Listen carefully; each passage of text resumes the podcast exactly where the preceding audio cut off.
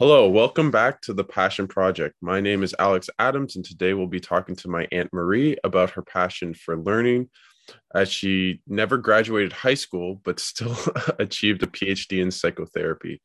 She's an avid reader and learner and has gone back to school for a writing master's in the UK. Uh, welcome to the show. How are you? I'm fine. Thanks, Alex. Thank you for having me yeah no i'm really excited for our little discussion. So let's just get into the fact that you never got into uh, or you never graduated high school. Um what was your kind of attitude toward uh, school? Because you clearly did not like it. No i sure didn't and i'm not sure it liked me. Um i was bored uh, and uh, i'm sure my having changed schools when i was very young um, in, you know, in grade one and two. I changed schools from grade one, two to grade three. I went from the United States to Canada. Yeah. And I think I got caught a little behind. For instance, they were all doing phonics in Canada, mm-hmm. and I didn't have a clue what was going on. But even then, I was an avid reader. Uh, mm-hmm. And um, I never quite caught up with what I hadn't got in grade one and two in this little town in the United States. I just couldn't seem to catch up. I think that's the simplest way to put it. Do you mean when and, you, sorry, just to clarify, do you mean when you came back to Canada, you just felt a step behind? Yeah. Yeah. And yeah. I never caught up.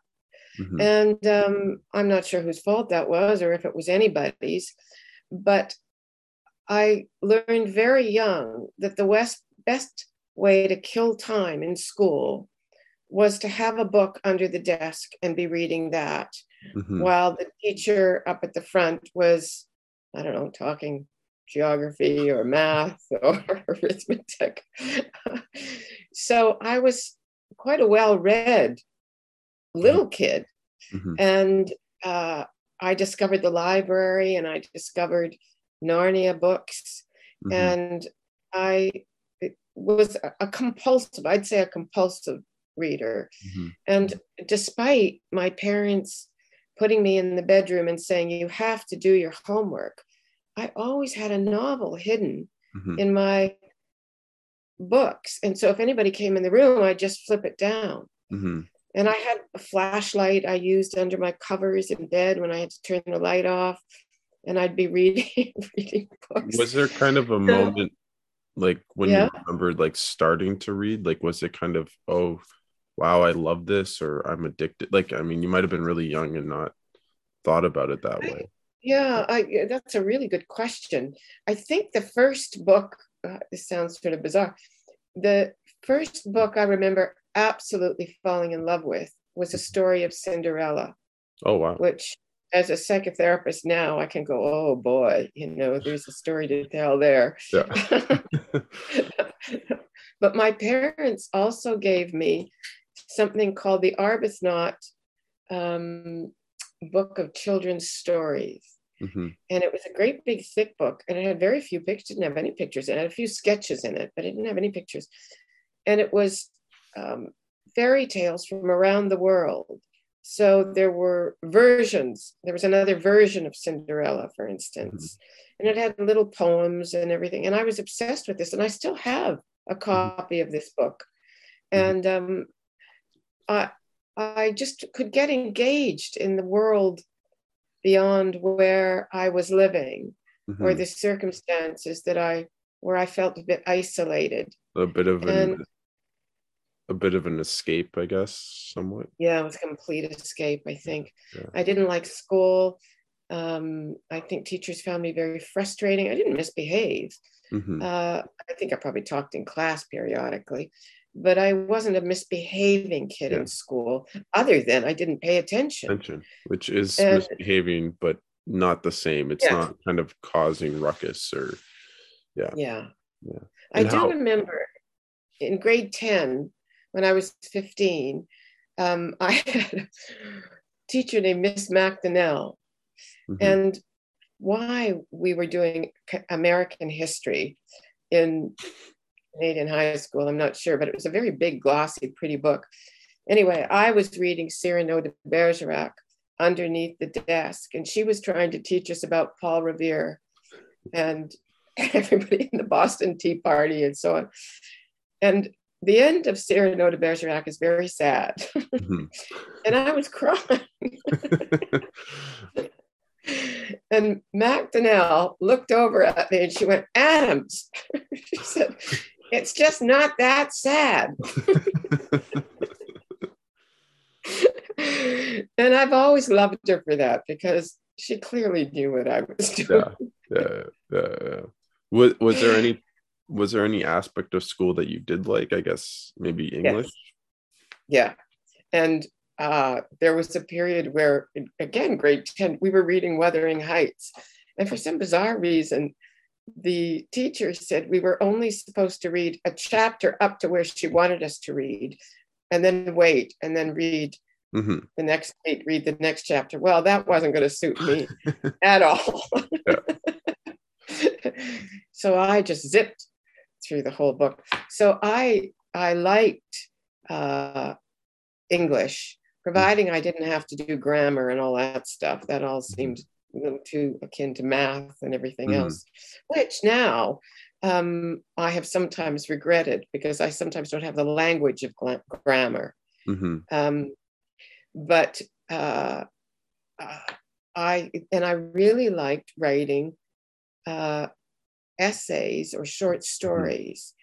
And I think it came as a real kind of disappointment to a teacher when it when I was 15, I won a short story. I came in, um, I won a Canada Permanent Trust short story contest.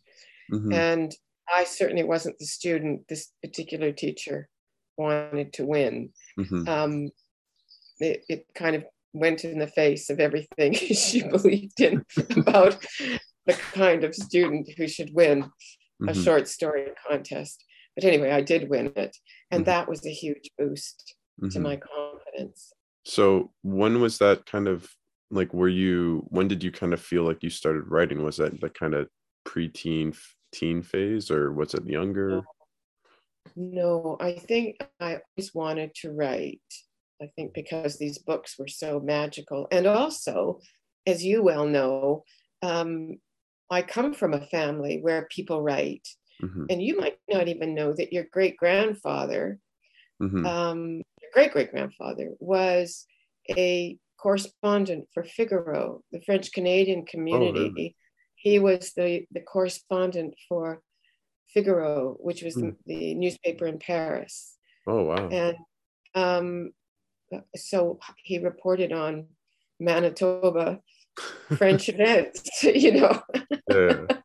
yeah. And my aunt, your great aunt Madeline, mm-hmm. uh, was a journalist. Mm-hmm. In those days, of course, women journalists, for the most part, not everywhere, but they had to focus. She was a music critic, she was the mm-hmm. religion correspondent. Um, mm-hmm. Hard news wasn't something that most women um, were mm-hmm. allowed to be. I mean, there were people who, who broke that mm-hmm. um, convention, shall we say, in the 50s, but not many. They tended to work on the woman's page, as it was called then. And uh, but there was writing in the family. Mm-hmm. So, and my great, and your great grandfather, he wrote during the Depression when he was really, he was a lawyer and he mm-hmm. was um, found himself at loose ends at, at, times. And also, of course, he was worried about how he would keep his family in mm-hmm. food mm-hmm. because nobody could afford to pay a, a, a lawyer. Mm-hmm. He wrote, apparently, quite a melodramatic book about an opera singer. so that's how he kept himself in good spirits. So, yeah, yeah, I, I knew pretty young. And then I won this short story contest. And um, that kind of so kind of confirmed that I could do something. When when you you know like you said you were 15 when you won that short story and then shortly after you dropped out of school was that kind of the path that you saw as just yeah. a writer afterwards? Well, I was actually 16 when I won it. I'd flunked grade 10 and I had to do it over again. Mm-hmm. So I was a year behind. but I then left school shortly after that and I worked in bookstores. I worked in Eaton's, as it was then. I worked in the book department mm-hmm. for a mm-hmm. long time. I worked there part time mm-hmm. and then worked there full time. And um, yeah, I was just always kind of mired in a world of books. Mm-hmm. And the book books can open the world Mm-hmm. for you. Mm-hmm. They can, in my view, anyway, uh, and biographies. And Mm-hmm. so I was kind of immersed in in that. And then I started writing little articles for the Winnipeg Tribune and Mm-hmm. uh, uh, Winnipeg Free Press. What kind of Yeah. articles?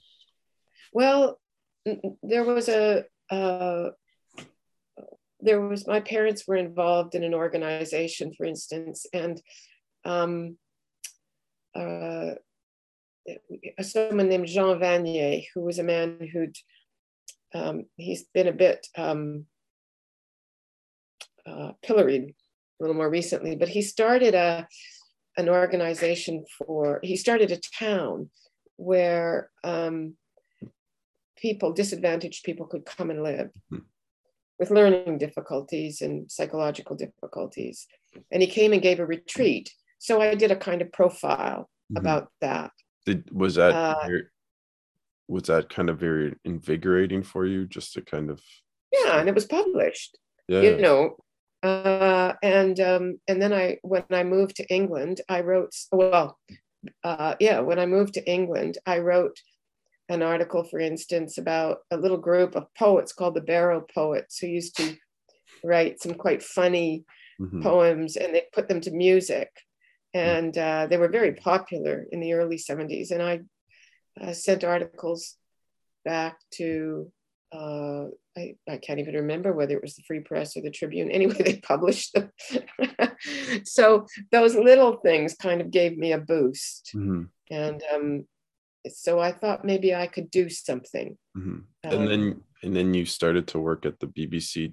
How did you kind of uh, or how did you feel that you managed a successful career at the BBC a Well, journalist with with a lot of it was bluff and blunder.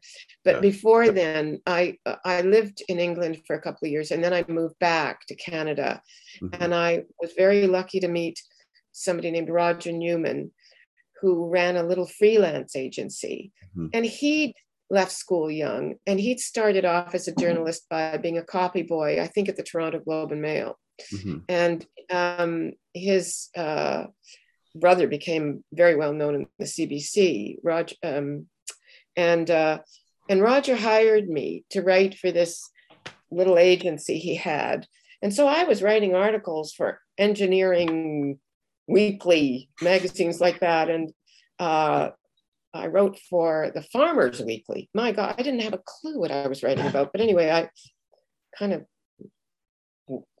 Figured it know, I kind of, yeah, I, I, I did it. And um, some of the trade magazines, you know, in the uh, rag trade and stuff like that.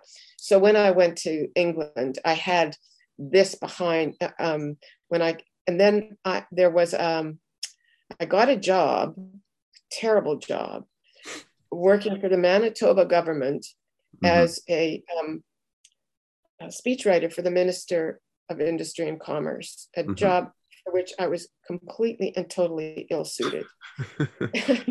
when I finally quit that, somebody rang me and asked me to do an interview uh, for the radio station at the University of Manitoba, which was a voluntary Mhm. um, community access Mhm. Um, radio station. And so I started getting radio experience there. Mhm. And I remember I was really scared. Mhm. And I thought, but if I don't agree to do this, I'm never going to get this opportunity again. So there was something about taking the opportunity. Mhm. So having moved back to Britain, uh, I first of all worked for a radio station called LBC, which still goes on, which is still here to this day, called London Broadcasting. And when I walked into this radio station, terrified to see if there was any freelance work anywhere, Mhm. he said, Have you ever been in a studio? And I thought, Well, I hosted some shows, so I've been in a Yeah. studio. So I said, Yes. And he said, Have you ever worked at a commercial radio station? Because, of course, the, in Britain, the BBC had never had any commercial radio stations until a few years before. Yeah. Hmm. And so I thought, well, you know, this little radio station had advertisements. So I said yes. And he said, okay, here's some shifts. And so I had a, I was given shifts as a producer. And I would say things like, oh, we do things a little differently in Canada. Can you show me how you you do this? Yeah. I did. Yeah. And I just kept going, I guess. And mm-hmm. then eventually somebody I'd worked there said, why don't you come over to the BBC? Mm-hmm. And uh, so I was very lucky. I didn't have to go through some of the hoops that some people do to work on the BBC, and particularly on the morning programs. And I I went over to the BBC. And how? And I, you know, so I was very I was very lucky. I was mm-hmm. probably a bit bullshit or a bit. I mean, if I look back, I'm not sure I'd have the courage to do those things now. Mm-hmm. But mm-hmm. um, I learned on the job. I think it's fair to say. Yeah. The other thing that I think is important is that I think we can succeed sometimes where we're not so afraid of failing. Mm-hmm. And I think there was something about my having left school young that there was a perception that I would never get anywhere or do anything mm-hmm. if I stayed uh, in Winnipeg. Mm-hmm. That the expectation would have been that I'd be I'd go to university and I'd get a degree.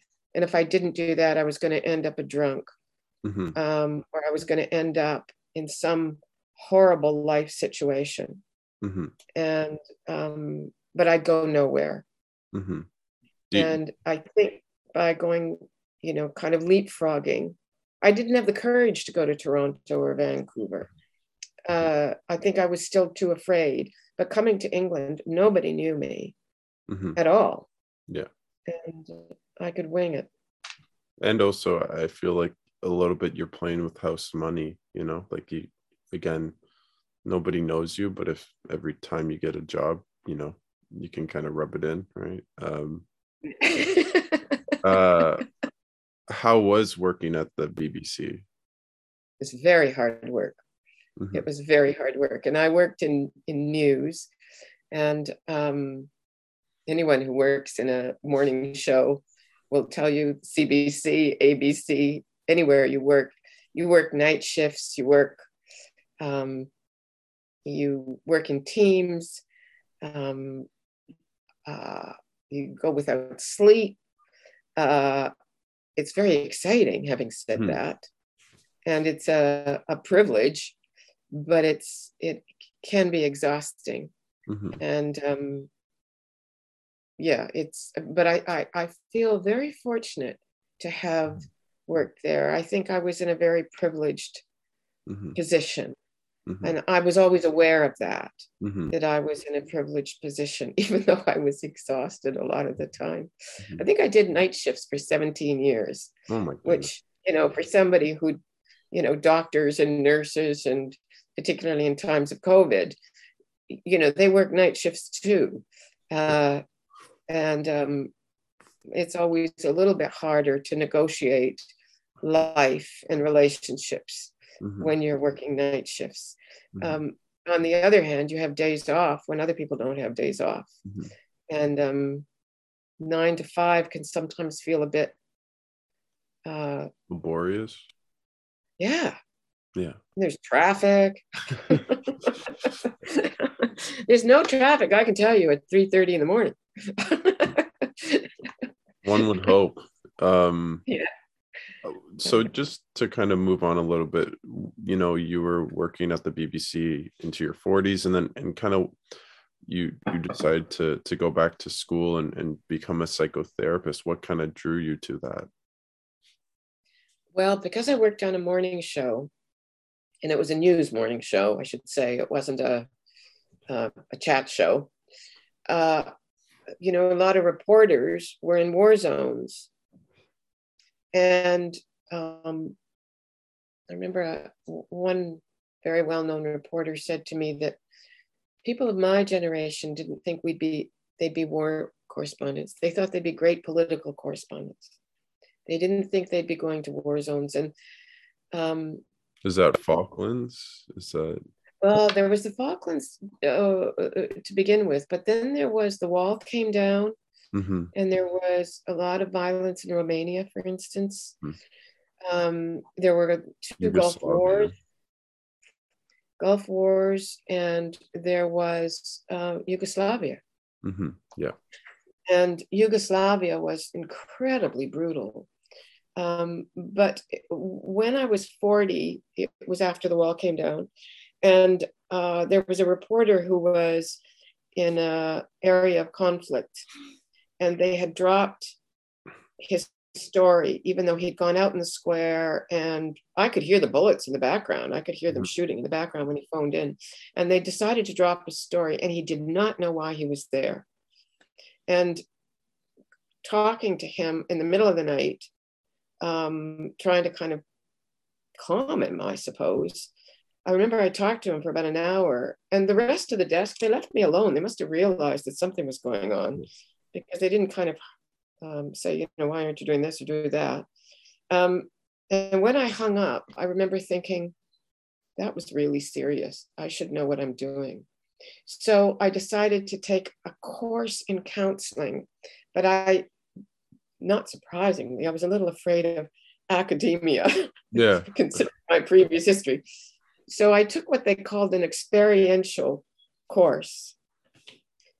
And um, what I discovered, of course, was that I really loved the theory. Mm-hmm. And I really liked writing the essays. Who would have thought? so I kept working at the BBC and I even took a posting to Washington in the middle of it. But I um, I got a undergraduate degree and then I did I thought, well, I want to go further. So mm-hmm. I did a master's degree, uh, which was a lot more, many more essays. and it was part-time.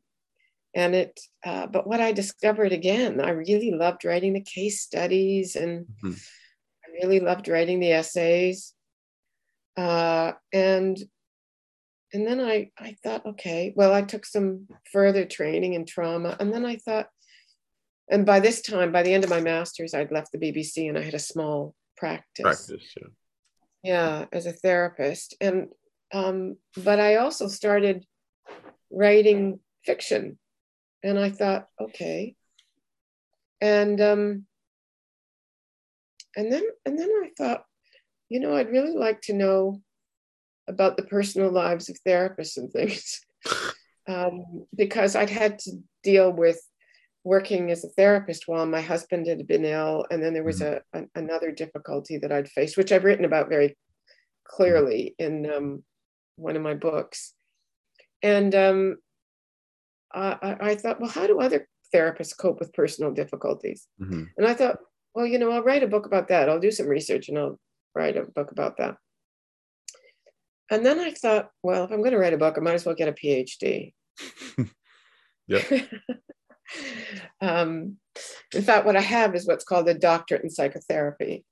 Mm-hmm. And um, so that's what I did. I applied and I researched therapists and their personal lives. Mm-hmm. And, um, you know, being having been a journalist, I was really good at research. Mm-hmm. Mm-hmm. And um, so I I wrote that book, and then I wrote a novel based on the life of a pretty uh, mixed up therapist. Mm-hmm. Um, but what I you know what I really realized, and it's probably been a theme that's run through my whole life, is that I have always loved learning. Mm-hmm. I've not enjoyed being bored or bad teaching. Yeah. But I've always loved learning. I just haven't enjoyed learning what somebody thinks I ought to learn all the time. Yeah. I think I'm better at that as I've grown older, you know. Yeah. Yeah. I've matured a little. Let's hope. And I've never been I've never enjoyed being forced into it. Yeah. I think there is something and about choosing. Yeah. But what I have learned, and I suppose that's why even before lockdown, I decided many years ago when I worked at LBC, mm-hmm. um, my first radio station in this country, I um, had became arts editor, and um, I interviewed um, Kazuo Ishiguro, uh, who wrote, um, well, Artist of the Floating World and um, mm-hmm. won the Nobel Prize two years ago. And um, anyway, he was a young man then.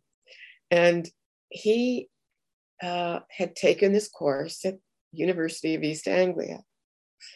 And I remember thinking, oh, I'd love to do that.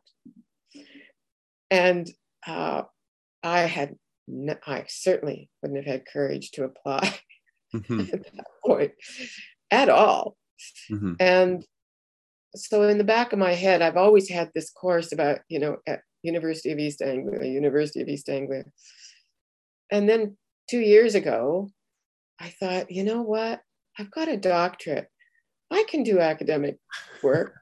I've never done this course. I've always wanted to. Do I really want to go into my ripe old age thinking I wish I had done? Mm-hmm. Mm-hmm. So I applied, and they only take 40 people a year. So, uh, and they take them from all over the world. So, yeah.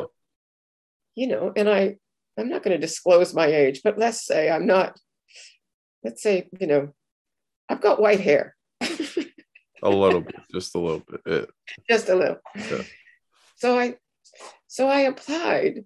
Um, in the interview, the guy even said, uh, he said, Have you applied anywhere else?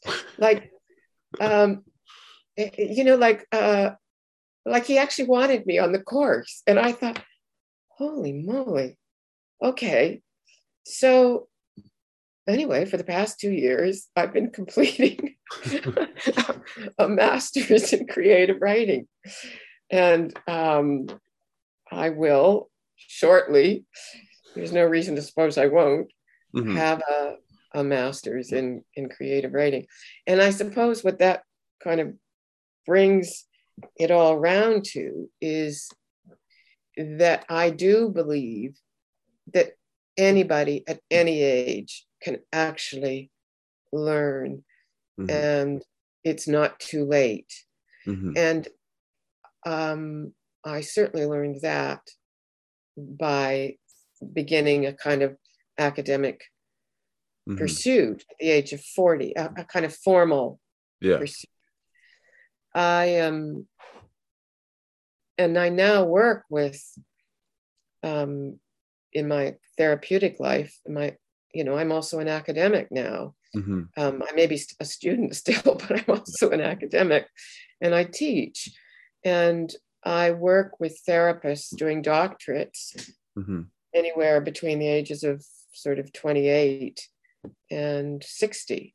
Mm-hmm. And, uh, you know, it's, it is about curiosity and it is about learning. I should also say I had really good examples. You know, my father was, I was 12, my father was 45 when he finally qualified as an obstetrician. Mm-hmm. So I watched him study in mm-hmm. his 40s um, and in his 30s. And um, and then my mother, I've never quite figured out because I'd already left home by the time she did it. But she had had to, because it was the Depression, she'd had to leave high school after grade 11. Mm-hmm and had never gone to university. And she'd had to leave at grade 11 because her sister was deemed to be the one who was academic. Mm-hmm. And so she could go to she could go to high school, finish high school. Yeah. Um, and she went, my mother went to university in her late 40s, early 50s, mm-hmm. and then worked as a teacher and wrote um, wrote a textbook on the conjunctive in French. which is no place I'm ever going to go. But, you know, there were examples that I had of people who had pursued education, perhaps in an um, mm-hmm. in a way they hadn't been allowed to do when they had been younger. Mm-hmm. So I did believe, I think, that I could I could do something. Mm-hmm. And uh, when I work with clients, and patients often you know it's about regret and what could they they may wish they'd done it earlier but what can they do now mm-hmm. and that's pretty valuable and learning you know if we don't learn we kind of wither up yeah um, and um, I still read as much as I can. I still love to, you know, I, you know, there's the ding dong. I mean, the ding dong of the Amazon delivery uh, was a source of enormous, you know, it was a big event every day during mm-hmm. lockdown. Mm-hmm. So um, I do, um, I do have a stack of unread books, but I also have an enormous number that I've read. so, yeah, I, so, I, do believe that anybody can learn. Mm-hmm. And, and just to kind of finish off, you know, what's the, you know, what, what going forward do you really want to learn? Or is there something kind of that you're looking forward to? I mean, other than I know you'll read 150 more books by the end of the year, but uh, yeah. I think um, I would like to be the best writer I can be. Mm-hmm. Um, that doesn't necessarily mean that I have to be published every time. Yeah. I mean, I, I do publish a lot academically. You, um, mean academic or, or novel? No, I think um, even if it's something uh, no, I think it's kind of giving into the creative urge. Mm-hmm. Um, feeling like I can create something or I can use my imagination mm-hmm. around something. Mm-hmm. Um, I don't, you know, if I lose my faculties, that's one thing, but it is uh, something to kind of keep keep going. Yeah. Uh, I think we we all need something that gives our lives meaning. Mm-hmm. And uh, writing for me, uh, and at the moment I'm writing stories about a small town mm-hmm. and the mm-hmm. people in it in the 1950s. And this is born partly out of um, memory, and it's um, and I was very young in the 50s. You know, I'm not that old. I was very young in the 50s, but there are elements that I remember. And my father wrote what is actually quite a dry yeah. account of life Mm-hmm. But there are some wonderful stories that can be pulled out of that and made into a kind of mm-hmm. um, fictionalized um, yeah. retelling of these stories. And even if it's just for the family, that's okay. Yeah. Um, just something um, about giving life meaning. For some people, that's gardening, particularly in this country. For some people, it's throwing pots. Mm-hmm. For some people, it's working in the food bank mm-hmm. um, or um, just keeping going. It's, you know, mm-hmm. uh, but for me, it's, it's, uh, and has been a source of enormous joy just to write, whatever it is. It, it, it is to write, to keep my fingers going and to um, be exercising my imagination. Hmm. I go a little squirrely if I don't you know i'm bad tempered i know you've never seen me bad tempered but you know it, it happens all the time just for the record uh, uh, well i think that was a great way to end off thank you very much i had a lot of fun recapping your life of you know failing through school and then somehow succeeding right so um yeah so well i know my having left school and getting such terrible marks in math and chemistry has been a source of enormous amusement to you over the years. you set a high bar, so yeah. It was, it was and you know, I am married to a professor of education, which is probably part of the humor. yeah, yeah, yeah, partially. Yeah. Well, thank you very much. And um, stay tuned. We have a new uh, exciting guest coming on uh, later next week. So uh, stay tuned to the Passion Project and talk to you guys soon. Take care. Bye.